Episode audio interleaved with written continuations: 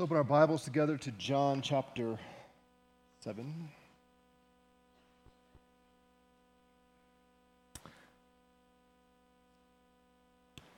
We're going to look at the first 24 verses of the seventh chapter of John's Gospel. Please listen as I read. After these things, Jesus was walking in Galilee,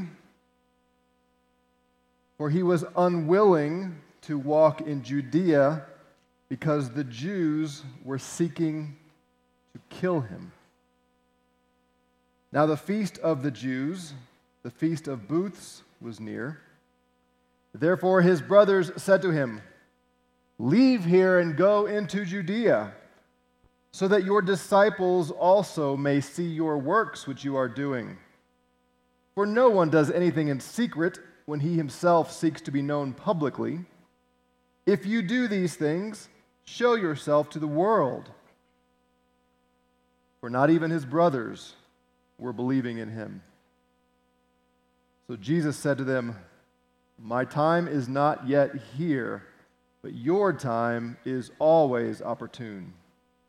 The world cannot hate you, but it hates me because I testify of it that its deeds are evil.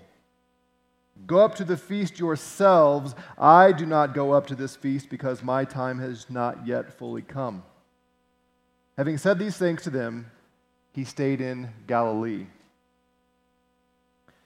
But when his brothers had gone up to the feast, then he himself also went up, not publicly, but as if in secret. So the Jews were seeking him at the feast and were saying, Where is he? There was much grumbling among the crowds concerning him. Some were saying, He is a good man. Others were saying, No, on the contrary, he leads the people astray. Yet no one was speaking openly of him for fear of the Jews. But when it was now the midst of the feast, Jesus went up into the temple and began to teach. The Jews then were astonished, saying, How has this man become learned, having never been educated? So Jesus answered and said, My teaching is not mine, but his who sent me. If anyone is willing to do his will, he will know of the teaching, whether it is of God or whether I speak from myself. He who speaks from himself seeks his own glory, but he who is seeking the glory of the one who sent him, he is true, and there is no unrighteousness in him. Did not Moses give you the law, and yet none of you carries out the law? Why do you seek to kill me? The crowd answered, You have a demon. Who seeks to kill you? Jesus answered them, I did one deed, and you all marvel. For this reason, Moses has given you circumcision, not because it is from Moses, but from the fathers. And on the Sabbath, you circumcise a man. If a man receives circumcision on the Sabbath, so that the law of Moses will not be broken, are you angry with me because I made an entire man well on the Sabbath? Do not judge according to appearance, but judge with righteous judgment. So read the words of the living God. So last week we celebrated Good Friday and Easter, the death and the resurrection of our Lord.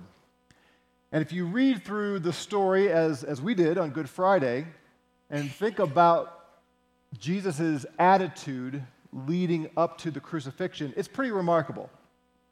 I mean, here he is, God in the flesh, who could have just decided in his own head, in his own thinking, to stop thinking about these Jewish people or about these Romans who were driving nails into his hands. Jesus could have just made the decision to stop thinking about them and they would have disintegrated into nothing right? The scripture says he holds the entire world together with his thoughts. See, picture it. The, the soldier is getting ready to drive the nails into his hands, and Jesus says, Nope, you're done. And they just uh, dissipate into nothingness. But he didn't do that. He didn't fight back, he didn't wipe them out. He let them do it. When the soldiers came to arrest him in the garden, they showed up with a, a huge police force with weapons. And he said, Why did you come with weapons every day? I was in the temple preaching and teaching. You could have just taken me there. Why did you sneak out at night with this array?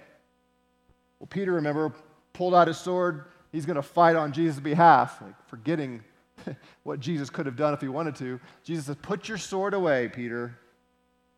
Time for fighting. This, this is not it. He says, Here, take me. I'm willing. Jesus is described as meek. And he says, Blessed are the meek, for the meek will inherit the earth. We're to be like Jesus. The scripture says that he was like a lamb taken to the slaughter, and it describes the lamb taken to the slaughter. The lamb doesn't say anything. If you take a sheep and you're about ready to kill the sheep, you don't have a protest from the sheep. Now, in their case, it's because they don't know what's happening, right? They might let a little bit of bah out if they understood what was happening. But Jesus is described like that. He went willingly to the cross to suffer the wrath that we deserve. He's meek. We must never associate meekness with weakness. They are not the same thing. And when it said that Jesus went as a lamb silently to the slaughter, it doesn't mean that he didn't say anything. Remember the exchange with Pilate? Pilate says, Are you a king? He says, Yep. Do you, you're not going to answer me as I ask you questions? Do you know I have the authority to have you killed or the, the authority to set you free? And, and Jesus did respond to that. He said, Yeah, but all the authority you have was given by my Father. And all I have to do is ask my father, and he'll send a host of angels down. Cute, pudgy angels? No, I'm so, I'm so proud. I'll, I could send an army of angels down and wipe you all out in a heartbeat. Jesus did respond to Pilate. He did speak up for truth and for who he really is. Jesus was in an environment where the politicians and the religious leaders were trying to snuff out any opposition. Political correctness is not a modern invention.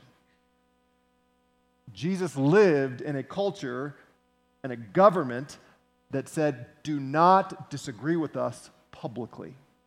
And a religious environment that said, do not disagree with us publicly, we, we will shut you down. What we're going to see in this text today is Jesus did not obey the restriction on his free speech, but he confronted falsehood with truth. He defended himself, he spoke up for himself, and he called his accusers to account. Now, he didn't put up a fight when it came to violence and force, but he did speak truth. We are to emulate that, not all the time and not over petty things for sure, but we must stand for the truth of the gospel and the truth of who Jesus is and not be afraid to push back. We just, we just heard the report of our friends in a, in a hostile part of the world. The government there is trying to shut down the gospel. And I'm thankful to hear they're saying, no, we're going back and we're going to continue. Not, not publicly, that would be foolish. That would be against their, their mission because they'd be sent out but they are not backing down from proclaiming the truth of the gospel, even though the government says, shut your mouths. We're going to see Jesus doing the same thing here. So we pick up in verse 1, and it's easy to read past this quickly, but, but I, I want you to, to make sure that you see what's here. It says, After these things, Jesus was walking in Galilee. For, here's why he walked in Galilee. Galilee's up north, if you remember your map. Galilee's up north. He was unwilling to walk in Judea, where the Jewish capital was, Jerusalem. He was unwilling to go down there where most of the Jews were. Why?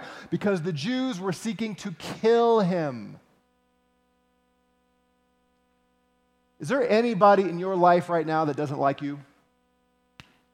No? Think again, buddy. Are there people that don't like you for what you stand for?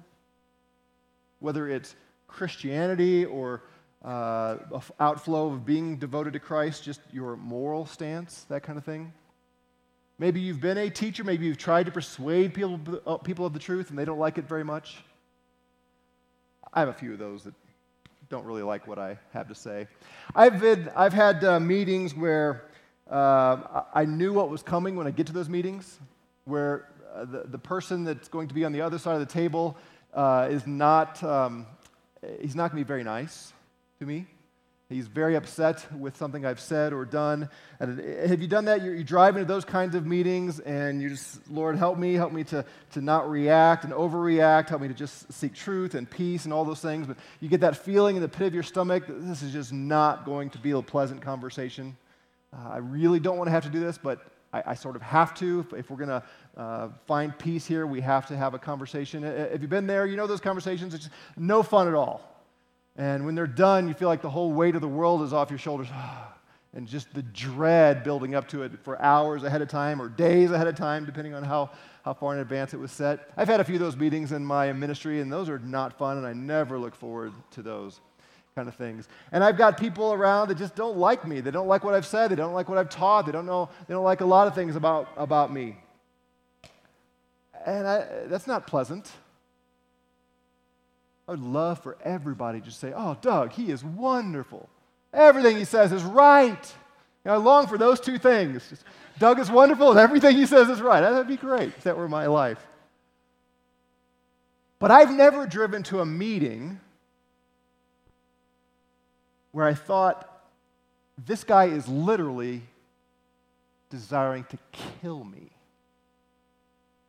I've never walked into a neighborhood or an area where I thought there are people here that genuinely want me dead.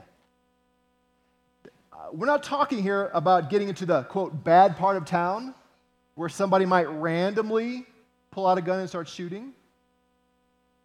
I mean, I've never been in a place where I really thought there were folks who literally wanted to kill me.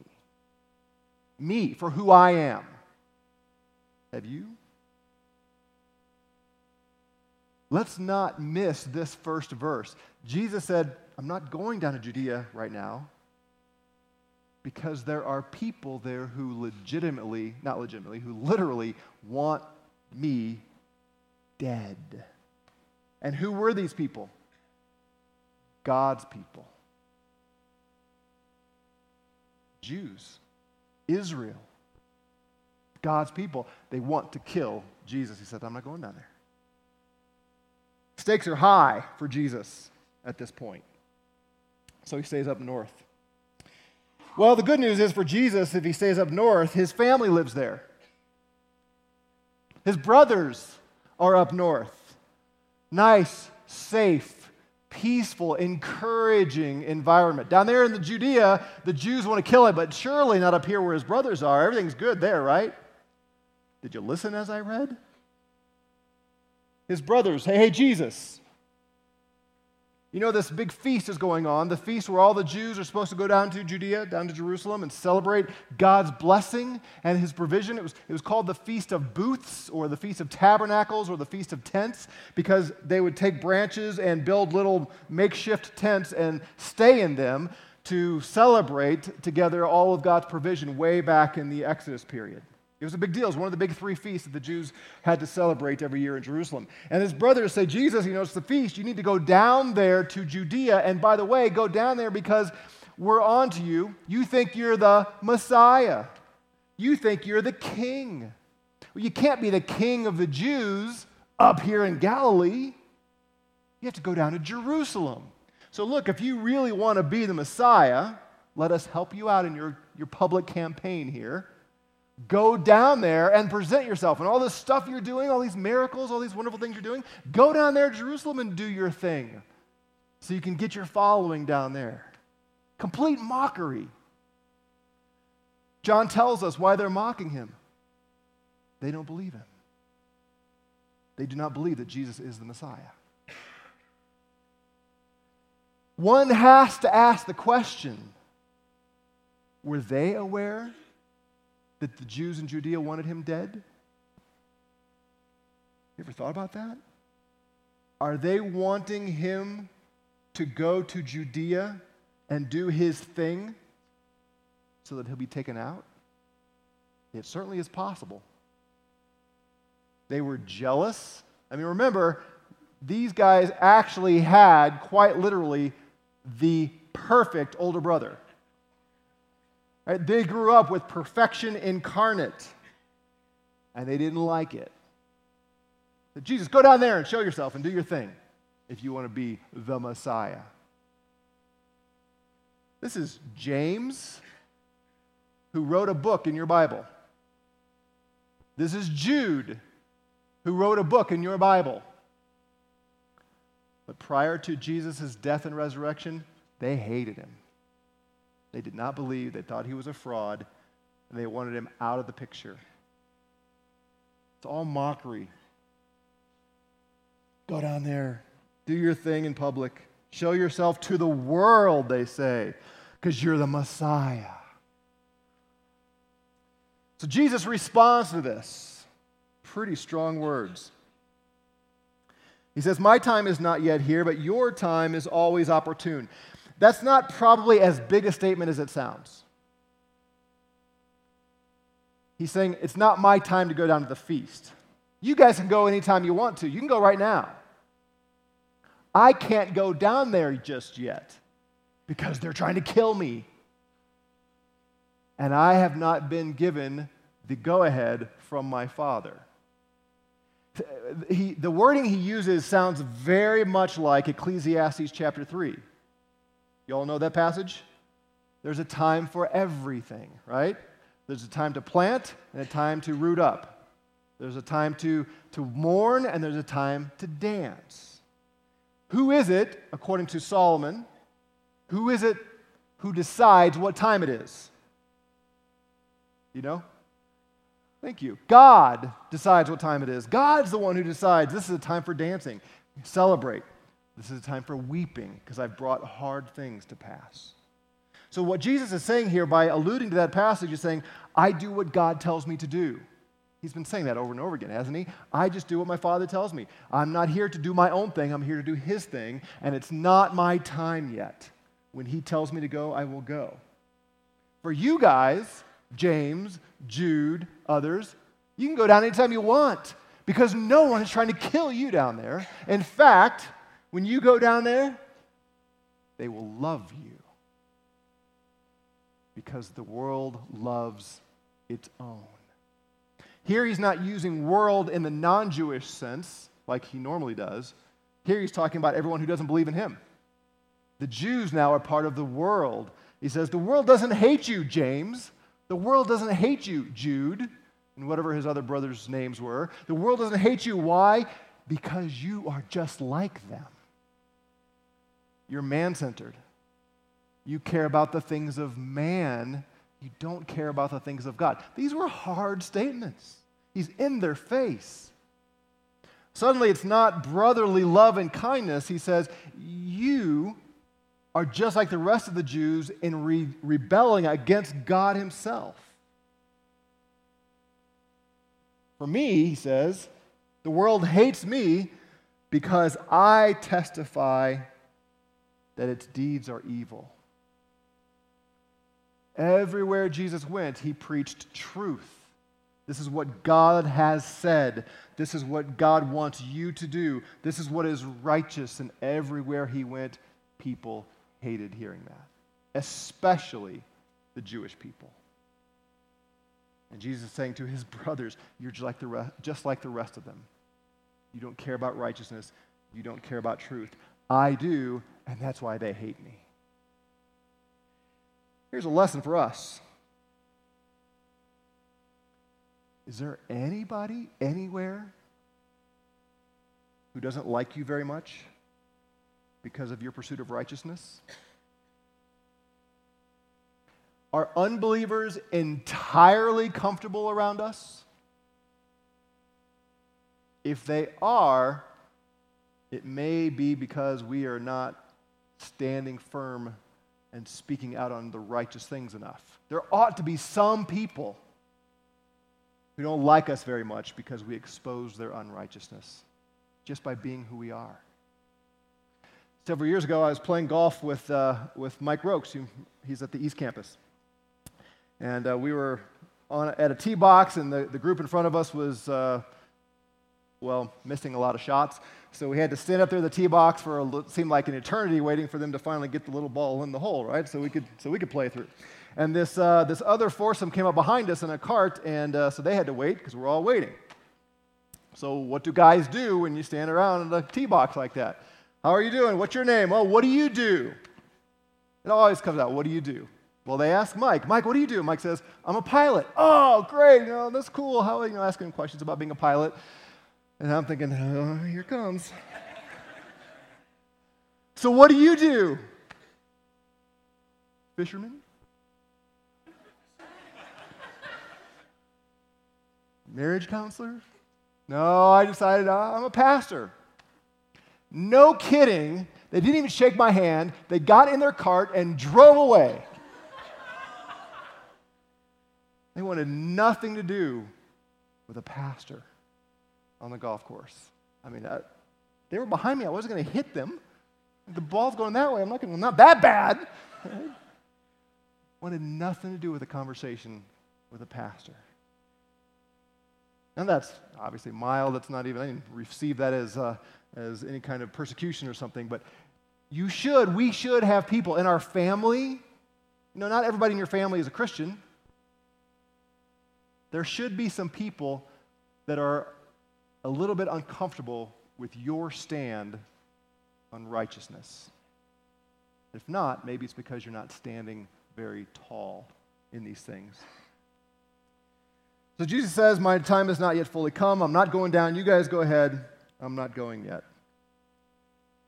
But then he does go. Verse 10 His brothers went down to the feast because they were supposed to as Jews, and then he himself also went, not publicly, but as if in secret. He, he wasn't going down to put on a big public show, so he's not contradicting what he said.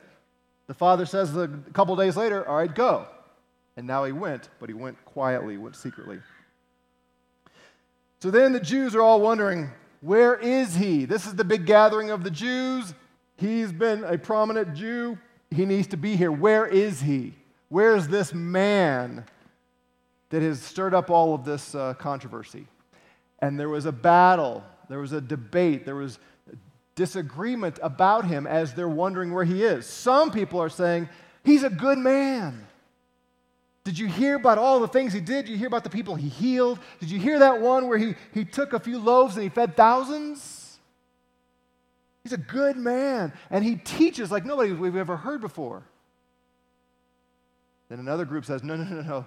He's a fraud. He's a sham. He's a deceiver.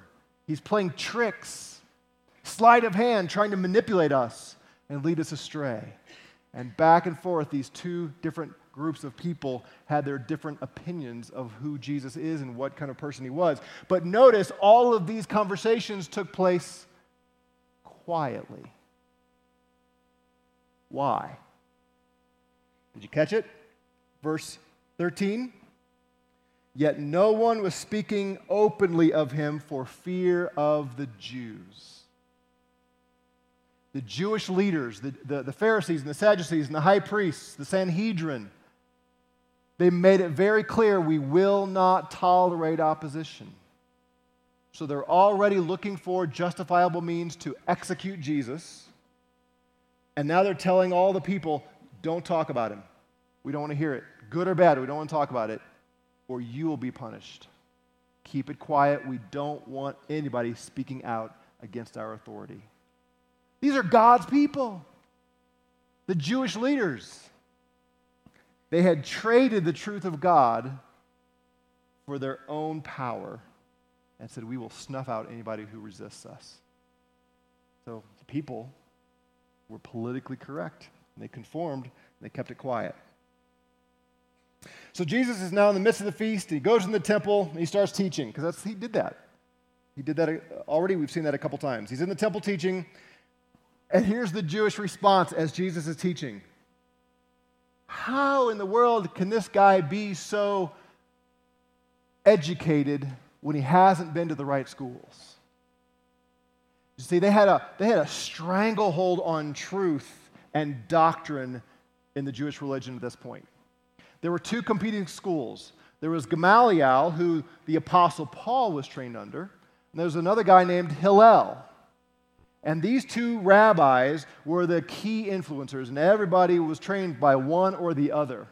And in order for you to have the right and authority to teach the scripture and to teach the Jewish people, you had to have the right certification. You had to be educated by one of these guys. They controlled the power. Like today, we still think about this. We want to know what school did you go to? You're an expert, huh? Well, what college did you go to? What university did you go to? Do you have just a bachelor's degree? Do you have a master's degree? Do you have a doctorate degree? How many PhDs do you have? We equate credibility with the letters behind the name. And certainly, we've all had experience where that means nothing. In this case, they want to know Jesus, how many letters do you have behind your name? You have no letters behind your name. You haven't even been to college, not even community college. You certainly haven't studied under the right people. How did you get so smart? See what they've done? We have developed the correct process and system. And we have no room for someone who's not gone through our system. We don't know what to do with you, Jesus. But the people are listening to this guy talk, and they're saying, This is incredible because he sure sounds like he knows what he's talking about. Jesus, what are your credentials? Jesus says, I've been telling you this already. My teaching is not mine, but his who sent me. I was educated in a far greater rabbinical school than you, either Gamaliel or Hillel, I got my education directly from God Himself. Top that.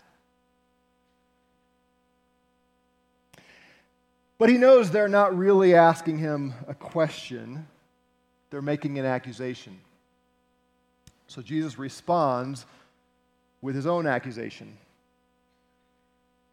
If anyone is willing to do his will, that's the Father's will, anyone is willing to do what he wants him to do. All right, that's the if clause. If you truly want to please God, anybody wants to please God. If that's true, he will know of the teaching, whether it is of God or whether I'm speaking from myself. Again, teaching point for us. Somebody shows up and says, Start coming to my school, come to my church, come to my seminar, come and learn from me. Are they seeking to build up their own kingdom, their own name? Are they speaking of themselves? Or are they pointing you to God? How can you know? Notice he doesn't say start with evaluating the teacher He says start with evaluating your own motives. What is it that you are after? Are you after someone who says what you want to hear? Someone who makes you feel good about yourself? Someone who's going to conform with your beliefs? Paul warns this would happen, that the time will come when people will not listen anymore to truth. They want someone who tickles their ears. By the way, I've never understood that analogy because I hate it when somebody tickles my ears. I don't want to follow them, I want to slap them. But we get the point, right? It, I like what I'm hearing. It feels good to my ears because I want to hear this. Paul says there's a time coming when that's where the church will gravitate toward. Jesus says, if that's who you want, then that's who you're going to get people who say what you want to hear. But if your desire is to please God, then it will be very obvious when you're listening to a teacher if they are from God or not. Because you want to please God, this person is not drawing attention to themselves, they are drawing your, their, your attention to God. Those two match up. I want to please God. You are directing me toward God. I know you're speaking the truth of God as opposed to the, the truth of man. And then he goes on, talks about the teacher uh, again. Verse 18 He who speaks from himself seeks his own glory, but he who is seeking the glory of the one who sent him, he is true, and there's no unrighteousness in him. He's saying, Listen to all of your teachers, listen to the Pharisees and the high priests. Are they drawing glory to God? Are they pointing you to the Father? Are they, are they pointing you to the Scripture? Now, of course, they're using Scripture, and of course, they're using God's name, but at the heart of it, what are they really trying to do? It's very obvious. They're trying to build up their own credibility and their own power. They're, they're glorifying themselves. Jesus says, I'm not coming to glorify myself. I'm coming, coming to draw you to the Father. And that's how you know I'm righteous. That's how you know I'm true. I'm not here for me, I'm here for someone else. It's a good test for us as well as you listen to teachers online. I've told you this over and over and over again. The internet is wonderful, it is also a cesspool of heresy. There's so much horrible theology on the internet. I'm not even talking about, you know, gross sin, like pornography or something. I'm just talking about the teaching that's available. There are some very, very influential and persuasive teachers that are garnering huge followings on the internet. We need to be very careful who we listen to. We need to be care- careful what books we read. Are these people pointing us to Jesus or to themselves? They're drawing people to themselves, they're not from God. Because if you are a teacher, a genuine, righteous teacher, you really want to get out of the way. You don't want people leaving talking about you. You want people thinking about Jesus when they leave. That's what he says. I point you to the Father. Did not Moses give you the law? Of course, it's a rhetorical question. Of course, Moses gave them the law. He says, well, then why don't you obey the law? And specifically, you're not obeying this command, thou shalt not murder. You're disobeying that because you are trying to kill me. I love how they respond. What? You're demon possessed. Who's trying to kill you? It would be great if Jesus started saying him and him and him and him and him and him over there. You're crazy, Jesus. You're out of your mind. Nobody's trying to kill you. Get over your conspiracy theory mindset. Jesus says, Oh, yeah, I know. You guys are trying to kill me. It's going to happen at God's appointed time. In the meantime, I'm calling you out. You are directly disobeying this law that you hold up in high esteem. You're hypocrites. His favorite term for the Pharisees hypocrites. And it reminds them this law of circumcision that you have was not actually given by Moses. You, th- these guys had held the law of Moses up as the definitive word of God. And for them it was. But of course, they abused it and distorted it and made it their, their means of punishing those who didn't do what they wanted. And circumcision was the heart of everything.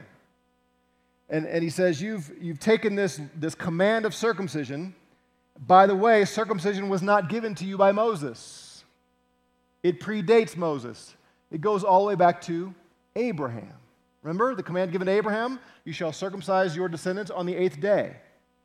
The Jews took that, incorporated it into the law of Moses, and made this the, the, the, the, the sine qua non. The, the, this, this trumps everything else because this is going to drive you, lock you into the law, the, the old covenant. Okay, so, so you're a family and you, you believe the Pharisees, you believe the, the scripture, you believe the Ten Commandments, all this, and you know do not break the Sabbath. Fourth commandment, right? Thou shalt not break the Sabbath. Thou shalt not break the Sabbath. And the Pharisees just drilled that into your head. Yes, we must not break the Sabbath. We are to rest on the Sabbath. Do nothing. Rest. And then you have a baby boy. Uh oh. The law also says I must circumcise my baby boy on the eighth day. Is that work? Is that breaking the Sabbath to circumcise my boy? And you go to the priest and you say, Priest, the Sabbath is coming, and that's the eighth day of my son's life. Should I circumcise him? And now the priest has to go, Oh, we have two laws of God in conflict. What do we do with that? And the Jews said, Okay, we're going to pick one. We're going to pick circumcision over the Sabbath.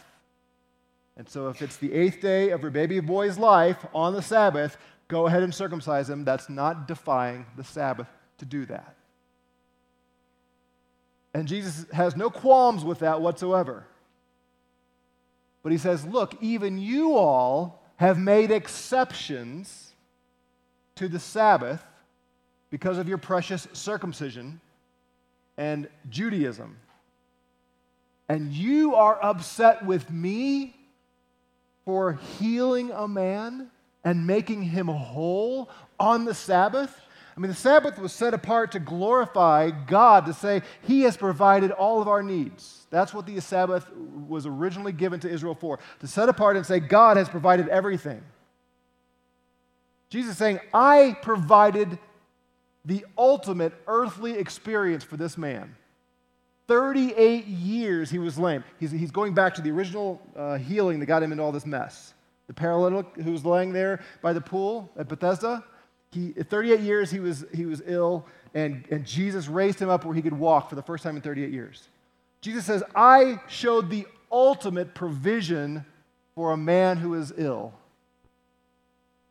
And you want to kill me for breaking your precious Sabbath. You're hypocrites. You're frauds. You are the frauds, not me. And then he gives the final command.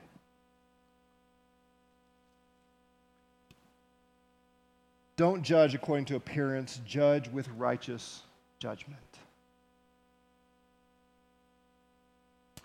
So, there was a time in American history when there was one Bible verse that every unbeliever knew. Right? Some guy with the funky hair used to hold it up between the goalposts in football games. John 3, colon 1 6. Right? Everybody knew that verse. For God to love the world that he gave his only begotten Son, that whoever believes in him would not perish but have, have eternal life. Most of our unbelieving friends and family don't know that one, but there is one verse they do know Matthew 7 1. Do any of you know what Matthew 7 1 says? Judge not, lest ye be judged. Right? They love to throw that one back at us. Who? You're not supposed to judge me. Don't judge me. We have that common colloquialism in our culture. Don't judge me. Christians say it to each other all the time. Don't judge me. Notice here, Jesus doesn't say don't judge one another. He says judge, but don't judge according to appearances. Judge with righteous judgment. The appearances, you know, on the face of it, we might say. Don't judge based on the superficial presentation. Okay, Jesus healed a man on the Sabbath. On the face of it, that seems to be a, a, defiance of the Sabbath. But step back for a moment and see what's really happening.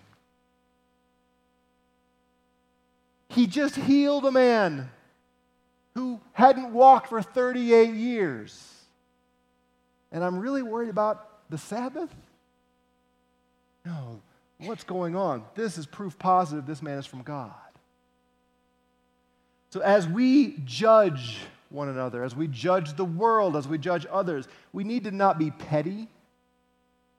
We, not, we must be careful not to create our own laws, the laws of frack, the laws of whatever tradition you grew up in, the laws of whatever seems most important to you, and now start judging everybody by your criteria, we need to step back when we are judging and saying, okay, what is really going on here? What does God really say? What is right in God's eyes?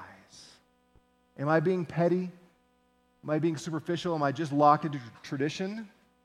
Or am I saying, I want to please the Lord?